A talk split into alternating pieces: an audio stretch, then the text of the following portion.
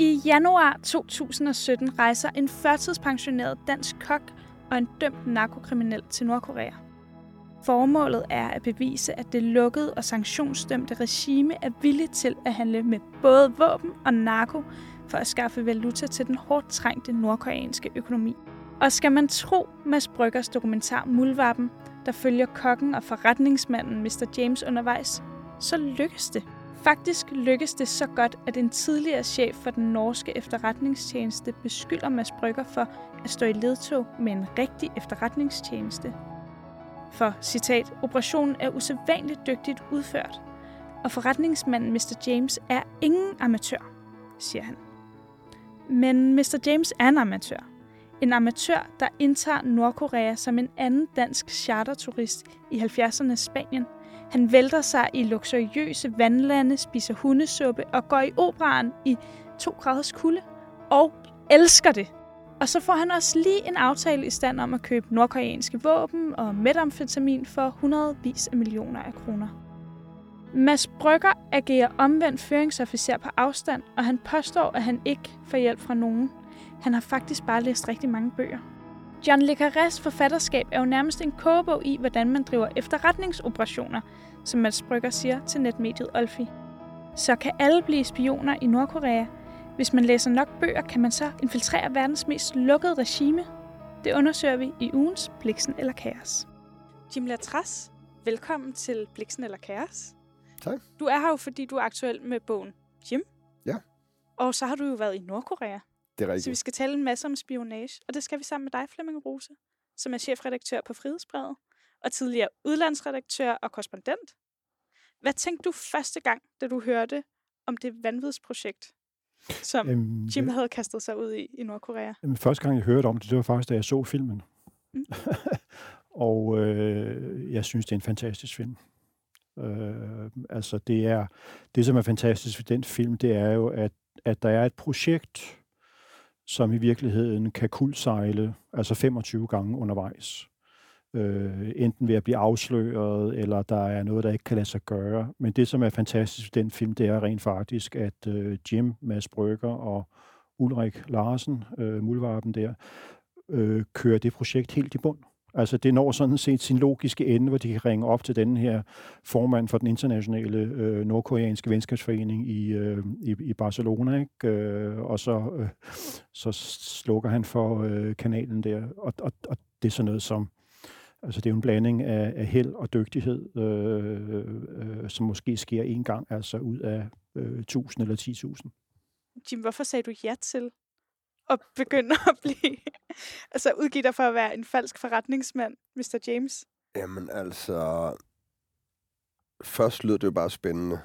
Øhm, det, var, det var meget, altså Masses og, og, og min samtale var måske 10 minutter. Altså jeg blev sådan først introduceret, om jeg kendte den dansk-nordkoreanske venskabsforening, hvor jeg først troede, han tog pis på mig, fordi det lød så Ringer vanvittigt. han til dig? Han ringede til mig. Han ringede, han ringede til mig, og så siger han, nu skal du bare høre, og så fortalte han ganske kort om den her venskabsforening, ganske kort om Ulriks mission, og sådan hovedet på sømmet var, at nu var de nået dertil, hvor at øh, ham her præsidenten havde op til flere gange spurgt Ulrik, om han, havde, han kunne hjælpe med en investor. De vidste ikke, hvad han var interesseret i at investere i, og det kunne de godt tænke sig at finde ud af. Om jeg godt kunne tænke mig at agere øh, oliemilliardær. Og der var det sådan lidt, at jo, det synes jeg faktisk lød rigtig, rigtig spændende. øh, men det var jo egentlig først efter mødet derop, hvor det egentlig gik op for mig, hvor vildt det kunne gå hen og blive.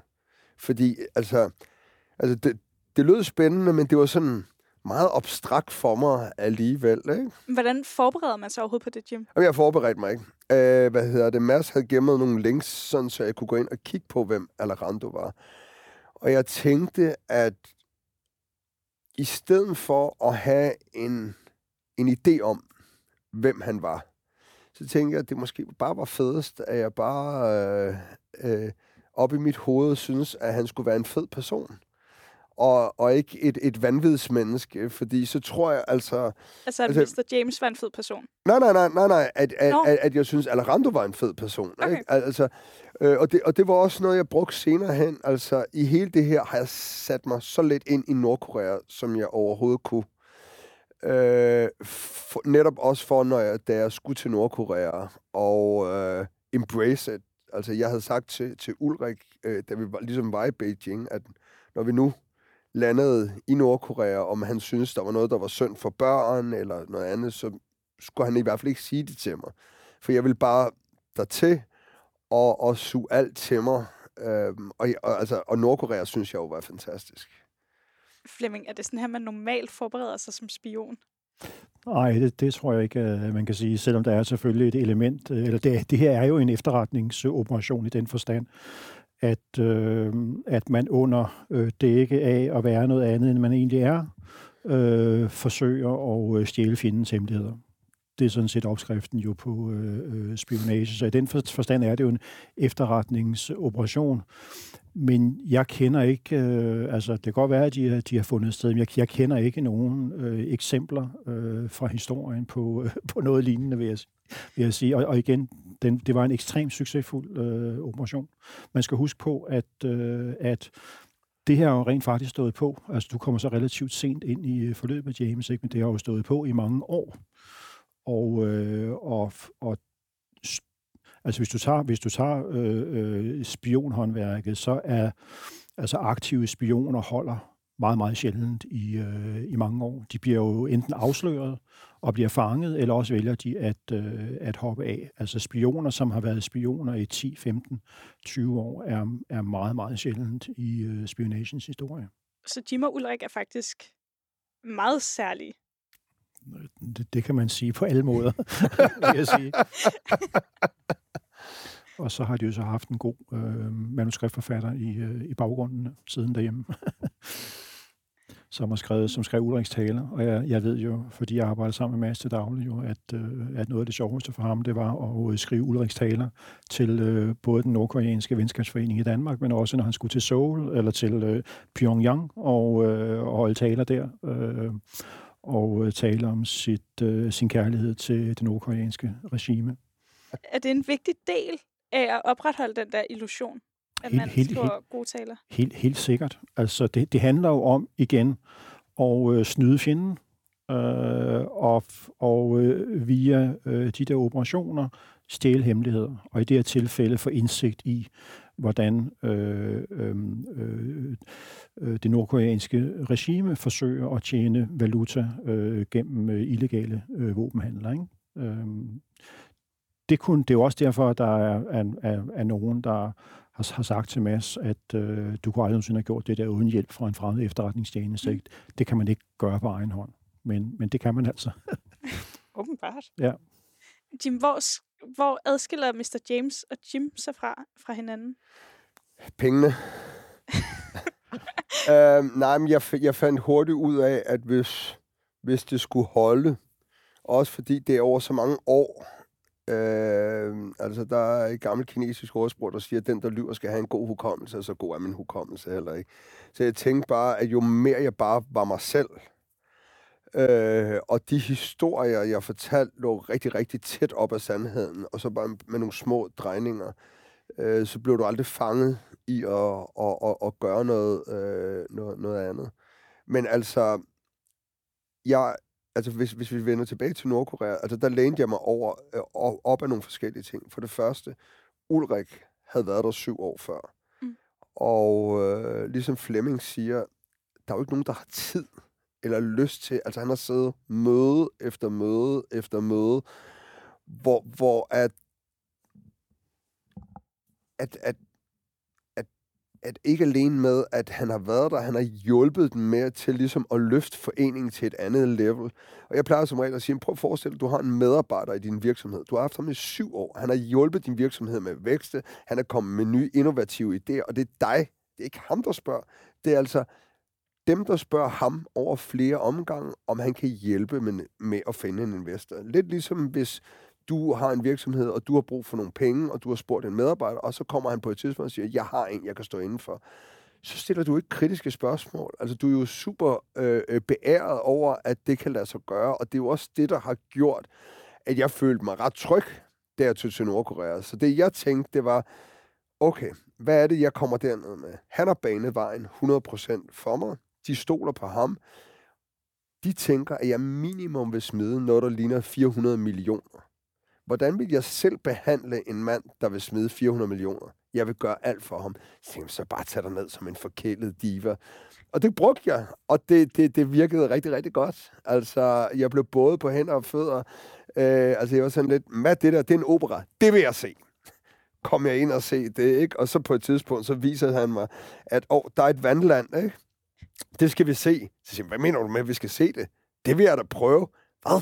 Så siger jeg, prøv at, ellers så gider jeg ikke. og, så, og så tog de mig ind og fik det prøvet, ikke? Og jeg, jeg tror også, at netop det her med, fordi min hustru, hun er kulturekspert, ikke? Og gav mig sådan en masse formaninger, hvordan man skal opføre sig over for asiater. Og jeg tænkte, det skal jeg jo ikke. Fordi at jo mere jeg er den her forkvaklede type, jo mere usikker, og jo mindre er de på hjemmebane. Altså jeg prøvede så vidt som muligt at gøre, at de på ingen måde var på hjemmebane i forhold til mig. Og det var også det, der sådan lidt klarede mig ud af situationen nede i kælderen. Fordi det, det er jo rent faktisk rigtigt. Så må du være ved at dø af skræk. Nej, nej, det, det, det, det, det, det, det altså, jeg, da jeg var på vej derned, der vil jeg så sige, at der havde jeg lige mine bekymringer, fordi at jeg var sådan lidt, at hvad fanden sker der nu? Jeg havde aften for inden sagt til Kang, og det var også mere fordi, at jeg tænkte, altså, chancen for, at vi får lov at tage dig ud igen, den er måske ikke så stor. Så hvis vi skal have noget med hjem, så skal det jo være nu. Øh, må jeg sige, prøv, jeg synes, det er super fedt. Jeg har haft en super fed ferie. Men øh, det har kostet mig 200.000 euro at være her. Og det, grunden til, at jeg siger det, det er, fordi når du flyver ind i Nordkorea, så flyver du ind i et sort hul. Du kan ikke bruge din mobiltelefon, der er ikke noget internet, altså intet. Altså, al kommunikation dør. Og, så, og det er jo grunden til, at jeg har jo ikke kunne sidde, jeg har ikke kunne arbejde. Så hvis vi ikke finder ud af noget, så vil jeg takke jer for en fantastisk ferie. I har virkelig gjort det godt. Og ellers, så må I jo vise, hvad det er, I gerne vil have, jeg investerer i. Og det var sådan lidt højt spil, så det er jo det, der ligesom kører i mit hoved, da, uh, vi, er, da vi ligesom begynder at køre ud af Pyongyang, hvor jeg siger, jeg tænker, okay, det her, det virker skummelt. Um, uh, men det, der rent faktisk viser sig, og det, det, uh, det er jo ret sjovt, ikke? fordi at man skulle jo tro, de alle sammen arbejder for det samme regime, og det gør de. Men alle vil jo gerne være dem, der afleverer de her øh, penge til øh, øh, lederen. Så alle fraktioner har deres egen agenda. Så grunden til, at vi kommer ud af den her kælder, det er fordi, den her del af våbenfabrikken, altså ledelse, det er deres sted. Så der er de sikre på, at det ikke bliver aflyttet. Og det er det, der er grunden til, at vi kommer derud. Det, det, er, ikke, det er ikke for, at vi skal nakkeskydes. Øhm, og de her folk, vi møder der, er jo en helt anden støbning, end dem, vi har mødt før, ikke? som så begynder, fordi man deler os hele vejen igennem, deler man ikke informationer.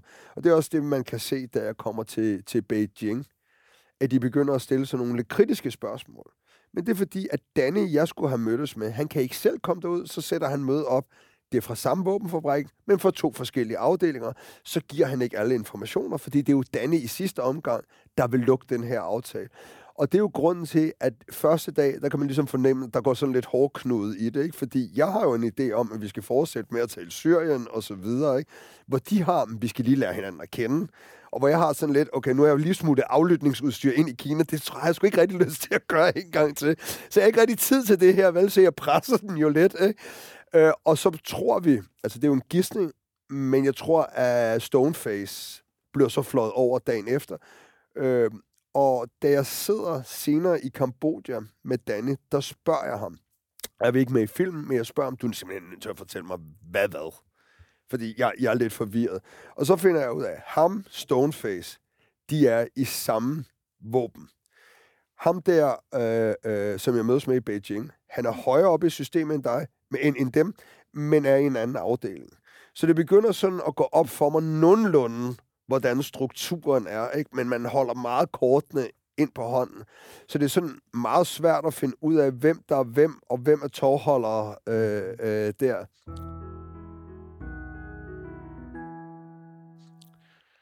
Flemming, du har jo været korrespondent i Rusland. Vil man, ja, også i Washington faktisk. Ja. Men vil man kunne gøre det samme i kommunistisk Rusland? Bare været ind fra gaden og spille fantastisk højt spil? Øh, det der med at være inden for gaden, det kan man rent faktisk godt, men øh, du vil aldrig komme så langt selvfølgelig som øh, James Ulrik og, øh, og, og, og Mads kom, men der er jo flere eksempler på i historien, men det er så amerikanske øh, øh, efterretningsagenter, som simpelthen øh, er gået ind på den sovjetiske ambassade i Washington og har tilbudt deres øh, øh, tjenester. Og øh, for eksempel Aldrich Ames, som efter nogens mening er den øh, øh, KGB-agent, øh, som har forårsaget øh, CIA mest skade. Altså han afslørede flere agenter, som så blev øh, henrettet i, øh, i Moskva. Han var øh, forsmået, han følte sig forbigået, og så var han blevet skilt og havde fået en øh, ny kolumbiansk øh, kæreste, som det kostede penge og, øh, at have et forhold til. Ikke? Han havde en stor gæld. Så han var simpelthen øh, sad der og følte sig forbigået og var økonomisk øh, desperat, et stort ego. Så han gik simpelthen ind på den sovjetiske ambassade og sagde, jeg vil godt tilbyde mine tjenester. Ikke? Og sagde de, ja ja. Og så satte de et møde op med ham. Og så kom han rent faktisk med dokumenter øh, og fik så i første omgang 50.000 dollar i cash i en øh, plastikpose, og så begyndte han så at øh, aflevere hemmeligheder. Så det er der, det er der rent faktisk øh, eksempler på. Og, og det, som James siger, det er jo den måde, som øh, altså efterretningstjenester opererer på, eller alle ja, alle tjenester, øh, hemmelige tjenester. Ikke? Der er jo det der med altså need to know og nice to know. Ikke? Og, og øh, du skal kun have det at vide, som er nødvendigt øh, for det arbejde, du har. Og det er selvfølgelig, fordi øh, man er bange. Altså, det, det er virkelig følsomme øh, ting, ikke? Øh, der er ikke så meget HR, øh, og, øh, og sådan med at få det til at fungere som en virksomhed, havde han sagt, ikke? Øh, fordi det handler om tophemmelige øh, informationer. Altså, Vladimir Putin, øh, Ruslands præsident, han har jo en fortid i øh, efterretningstjenesten, ikke? Øh, og blev jo var udstationeret i fem år, fra 85 til 90 i øh, øh, Dresden. Og øh, da han blev spurgt, øh, altså da han fortæller, han fortæller sin egen historie om, hvorfor han valgte at søge ind i KGB, øh, så var han rent faktisk øh, inspireret af øh, en, øh, en sovjetisk tv-serie, Øh, så nu må vi se, hvor mange der rent faktisk bliver inspireret af, af det her, jo og melder sig øh, under fanerne. Men der er en meget kendt, øh, det, er sådan, det er ikke som James Bond, men, men, men den tv-serie handler om en sovjetisk øh, undercover-agent, øh, som under 2. verdenskrig infiltrerer SS i øh, øh, Berlin øh, under et øh, tysk navn, og sådan en rigtig russisk øh, patriot, og han får forpuret Tysklands øh, atomvåbenprojekt, og han følger med i, at der er separate fredsforhandlinger mellem USA og Nazi-Tyskland og Storbritannien, og Nazi-Tyskland var så ikke helt rigtigt i virkeligheden. Men, men, men den tv-serie er, altså det svarer til James Bond, selvom det er en, meget, en helt anden heltetype, ikke? men der var 40 millioner seere, øh, når den, da den blev, havde premiere i begyndelsen af 70'erne i øh, øh, Sovjetunionen. Og det er blandt andet også Vladimir Putin, så, så melder sig rent faktisk øh, til tjeneste i 1975. Har du nogensinde været optaget af spioner før det her, Jim? Øh, altså, jeg, jeg er vokset op med James Bond, ligesom øh, alle mulige andre. Øh, men jeg tror, ikke, det, jeg tror ikke, det var sådan det. Jeg tror rent faktisk, at bare det slog mig, altså, da, da jeg havde mødt øh, øh, Alarando, øh, hvor det bare var sådan lidt, hvor cool, altså det er sådan en once in a lifetime opportunity. Prøv lige at tænke, hvis det er rigtigt det her, ikke?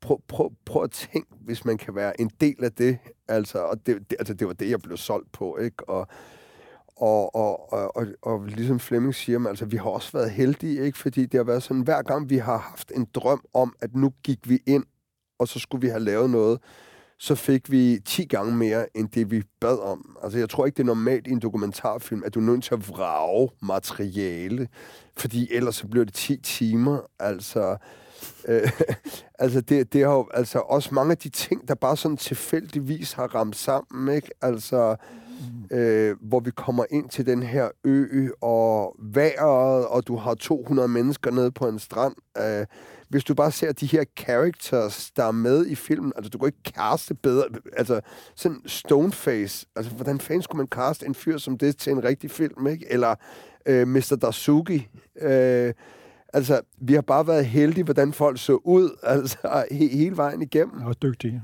Ja. det er ikke bare held. Men, men, men, men det, har været, altså, det har virkelig været fedt, øh, og, og man bliver mere og mere optaget af det, ikke? Men, men Mads har jo også en point, ikke? hvor han siger, at til sidst blev det nærmest trivielt.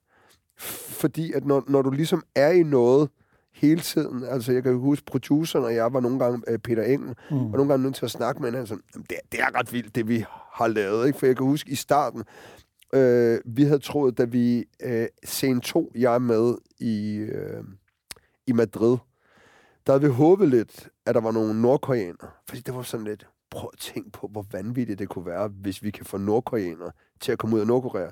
Og til sidst i filmen, jamen, så sidder vi nede på Dalmater og drikker snaps og spiser smørbrød med dem. Ikke? Og det er det der med, at, at, at det, det, det udvikler sig hele tiden, og så kommer der nye ting på. Der kommer det her trekrandsprojekt. Og, Begyndte det at blive lidt kedeligt for dig? Nej, nej, nej, nej, nej, nej, nej, nej, nej, nej, nej, overhovedet ikke. Men, men, men når man gik ind i en scene, så var det sådan lidt, at man lagde mere pres på, ikke? Fordi at der skulle ligesom komme noget, noget, noget nyt med, ikke? Og, og, og det var også vigtigt, altså jeg, jeg lærte også en masse omkring journalistik og, og sådan nogle ting omkring det, ikke? Fordi at, at en, en ting, der også er utrolig vigtigt, det er jo, at vi måtte jo ikke lægge ord Altså, det skulle være deres idé, det hele. Mm. Så, så det er også derfor, hvor folk spørger, kunne du have fået atomvåben? Så siger man, hvor fanden skulle jeg vide det fra? Mm. Fordi vi har, jeg har ikke spurgt dem. Jeg har ikke spurgt dem om noget som helst. Mm. Jeg har ikke sagt, at jeg vil gerne have nogle lister med skotsmissiler eller noget. De har bare sagt, at vi vil investere i våben, altså at de kunne tilbyde våben, og så har jeg sagt, vis mig, hvad for nogle våben I mm. kan tilbyde. Mm og så er de kommet med listerne. Ja. Det. Men, men, men øh, noget af det, som er rigtig sjovt ved den her film, ikke, øh, det er, at øh, der er jo rent faktisk øh, seriøse folk, som mener, at det her, det kan ikke lade sig gøre. Altså som tænker, at det er, er det nu noget, masser fundet på, ikke? Øh, at det der bare stand-in øh, skuespillere og, og så videre. Og det er jo sådan et eksempel på, hvor virkeligheden overgår fantasien. Mm. Ja. Øh, ja. Kunne du godt tænke dig at være spion, Flemming? Nej, det kunne jeg bestemt ikke. Øh, nu har jeg, altså jeg har, jeg har jo, jeg har mødt, vil jeg tro, en del agenter i mit arbejde som korrespondent, ikke? Øh, og der er jo rent faktisk eksempler på nogle af mine kollegaer, som øh, jo, øh, og der er også en kendt dansk journalist, som blev, øh, faktisk for Jyllandsposten, som jeg arbejder for, som blev rekrutteret i Tyskland i øh, 60'erne, tror jeg, eller 50'erne, ikke? Øh, og det, han gjorde det jo af ideologiske øh, grunde som er en udbredt faktor. En anden grund, det kan være penge, ikke? Øh, men det kan også være afpresning. Altså, at du optager nogen, som hvis du har en hemmelig homoseksuel, hvis du havde det under den kolde krig, hvor det ikke var comme få, øh, og så filme et orgie ikke? Øh, med små drenge. Øh, og så det der med folk ego. Altså folk mm. kan tit føle deres øh, ego forbigået, og det bliver så en, en, en motivation for at gå ind og, øh, og blive igen. Nej, altså øh, jeg er alt for Altså, jeg er alt for optaget af, og, øh, at ting skal være transparente og, og ude i, øh, i det åbne, og, og, øh, øh, og diplomatarbejde har heller ikke tiltrukket mig, fordi øh, det er meget hierarkisk, øh, at øh, øh, altså, der er kun en vej, der er den vej opad, mens at det journalistiske øh, fag øh, er meget mere anarkistisk, øh, og øh, det er lidt lettere i virkeligheden at, at realisere idéer. Øh, og det er ikke sådan, selvom mange tror, at det er sådan, at chefer bestemmer en hel masse. Det gør de selvfølgelig på et niveau, men de bestemmer ikke så meget, som mange øh, går og tror.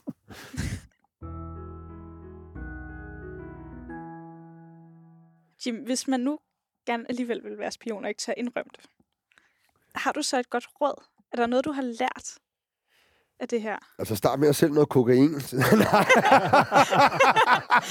Læs bogen. Lær, hvordan du sælger kokain. øhm, nej, altså fordi at... Altså for mig har det jo ikke været et eller andet med at skulle være spion eller noget. Altså jeg, jeg tror bare, at at den her mulighed faldt ned i min turban, og så har det bare været en fantastisk rejse at være på, og Øh, jeg har, og det er jo så også det, jeg beskriver i bogen, at, at jeg jo ikke er nogen supermand eller noget. Jeg har bare, jeg har bare haft et meget, meget broet liv, øh, hvor jeg har bevæget mig i alle mulige samfundslag, øh, og, og hvor at Altså, det har bare været pissegodt spottet af Mads, som har kunne se, at den baggrund, jeg havde, gjorde, at jeg passede rigtig godt ind og kunne agere og freestyle i de her ting, ikke? Fordi Mads har jo virkelig givet mig mulighed for bare at være mig. Vi har kun mødtes, og så har Mads sagt, det kunne være fedt sådan og sådan og sådan, og så har jeg haft det som sådan keywords, og så har jeg bare sådan arbejdet med det og fået lov til at sige de ting, jeg nu gang vil gøre. Minder Nordkorea i virkeligheden lidt om det europæiske narkomiljø? Nej, nej.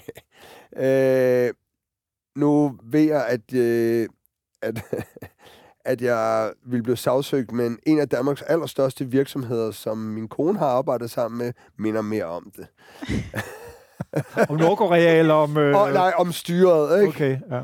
Øh, men, men, men det der også, altså jeg har jo fået rigtig mange spørgsmål om, hvordan oplevede du Nordkorea? Og jeg oplevede jo ikke det Nordkorea, alle andre oplever. Mm. Du oplevede vandlands Nordkorea? Jeg, jeg, jeg, jeg, jeg oplevede vandland. Jeg, jeg, tal, jeg har talt med Lars Seier efterfølgende. Han har jo været der på et tidspunkt med Anders Samuelsen, ikke? hvor at det ikke var fantastisk, det mad, de fik. Altså, jeg har jo fået, igen, skal du tænke over, du har en mand, som vil smide minimum 400 millioner i dit land så er det jo vigtigt, at han ser, at du har et, et, et land i fremdrift, altså at, at han ikke bare ser, at folk river barken af træer for at æde det for at overleve.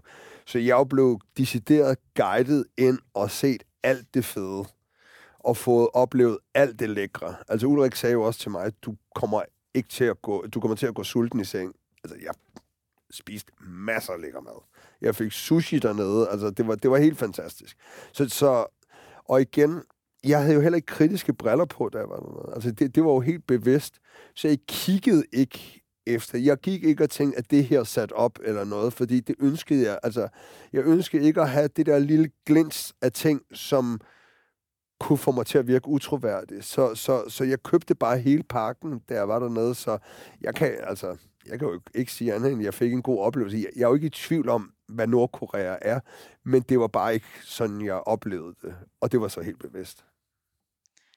Flemming, du startede med at sige, at Mads Brygger jo er blevet beskyldt for at være i ledtog med andre efterretningstjenester, mm, ikke? Jo. Men han siger jo, at han bare har læst mange spionromaner. Køber du den? Øh, jeg køber den der med, at øh, han ikke har været i ledtog med andre efterretningstjenester. Øh, jeg, altså, der er ingen tvivl om, at Mads interesserer sig for spionromaner. Jeg har ikke specifikt talt med ham om, hvad det konkret er for nogen, han har læst. Det er eneste, der øh, stadigvæk arbejder sammen med ham. Ja, ja. Jeg også, der sidder ved det her bord. Ja, øh, og det er en kæmpe fornøjelse. Øh, og inspirerende og sjovt. Øh, men, men øh, altså, jeg vil sige, der, der er jo mange spionromaner, som ikke har særlig meget med virkeligheden at gøre. Øh, men der er også nogen, som er øh, rimelig tæt på. Øh, og en roman er jo en roman, ikke? Den skal have et plot. Øh, der skal være et vis, øh, en, en vis fremadskridende fortælling. Og øh, nu kan jeg se, at du har en bog liggende der, som gjorde stort indtryk på mig, nemlig øh, Spionen og øh, Forræderen øh, af Ben McIntyre som jeg har fornøjelsen af at optræde sammen med for nogle år siden i, øh, i London, som er en af, af Storbritanniens bedste forfattere, når det gælder øh, efterretningsoperationer. Øh, Den handler om øh, Aljek Gordievski, som blev rekrutteret af MI6 i København, i rent, rent faktisk i 70'erne, mens han spillede badminton. Og øh, han endte med at blive KGB-stationschef i London i øh, 1984-85, hvor han var i den meget bizarre situation, at da Mikhail Gorbachev, den senere sovjetiske leder, jo besøger Margaret Thatcher, jeg tror det er i 1984, øh, og som var et meget et, et, et skældsættende møde, fordi Thatcher bagefter siger, at ham her tror jeg rent faktisk, vi kan lave forretninger med øh, der øh, er Gordievski øh, både øh, rådgiver for Gorbachev og for Thatcher, fordi han jo er på det tidspunkt har været agent i en hel del år, og han rent faktisk leverer input til MI6 om Gorbachevs karakter, og hvad det er, han lægger vægt på, og hvordan han gerne vil have, at det her øh, møde skal gå for at være succesfuldt, samtidig med, at han som stationschef for KGB i London jo også øh, leverer øh, talking points til den sovjetiske øh, politbureau-medlem, som ikke er generalsekretær nu på det her tidspunkt, som kommer til London og skal vide, hvordan han skal håndtere de her øh, britter. Ikke? Øh, øh, men men øh, og det er så ikke en, en spionroman, men den læses som en spionroman. Men det, som er vigtigt, øh, og, og som jeg synes er interessant i forhold til normale spionromaner, det er jo, at, at noget af det, som jeg tog med fra den bog, det er jo netop, at øh, agentarbejde øh, for måske øh, 95 procents vedkommende er røvkedeligt, øh, trivielt og kræver en helt vild tålmodighed og vedholdenhed. Bare for at give et eksempel øh, med øh, Gordievski. Han bliver jo rekrutteret der i øh, 70'erne, øh, og så kommer han tilbage til Moskva. Han er i København, øh, og der øh, udarbejder de så en flugtrute for ham. Det er, det, er en, det er en fast del af, når du rekrutterer en fremmed agent, så skal den magt, som rekrutterer dig, de øh, øh, udarbejder som regel en flugtplan, så de har mulighed for, at øh, du har mulighed for at flygte og få din familie med, og hvad det ellers er. Øh, det hedder ekstrafiltration, tror jeg, eksfiltration. Øh, og øh, øh, øh, Gordievski er faktisk i flere år øh, uden kontakt med sin handler i øh, MI6, da han er tilbage i Moskva. Det var et lukket samfund, det var svært at kommunikere osv. Men der er en aftale med ham om, at hvis han vil ud af Sovjetunionen og stikke af, så skal han komme øh, på en bestemt adresse i Moskva på et bestemt tidspunkt og bære en plastikpose for Harrods i øh, London, eller, eller hvad, hvad fanden det er. Ikke? Øh, og der vil så stå en MI6-officer. Øh, og det vil sige, MI6, der er en på stationen i Moskva, som simpelthen hver lørdag kl. 17.30 i fem år eller 6-7 år tager det samme sted hen i Moskva og stiller sig med den pose. Og, øh, og øh, det er først efter syv år eller sådan noget, at Gordievski så dukker op og rent faktisk siger, at nu vil han gerne ud, fordi jorden brænder under ham. Ikke? Så, så, så det meste af tiden er det i virkeligheden øh, røvkedeligt. Og det er jo ikke meningen med en spionroman, at den skal være røvkedelig. Jim og Flemming, tak fordi I kom. Det var en fornøjelse at have jer på besøg. Og tak fordi du ikke opgav missionen. Nå ja. og tillykke med bogen. Jamen, tak skal ja, du have. tillykke med tak. bogen. Du har lyttet til Bliksen eller Kaos. Bag programmet stod Peter Lindskov Pedersen, Michelle Tubæk Kram, Jonas Kappel Lund og jeg, din vært, Sissel Astrid Kirtomor. Tak fordi du lyttede med.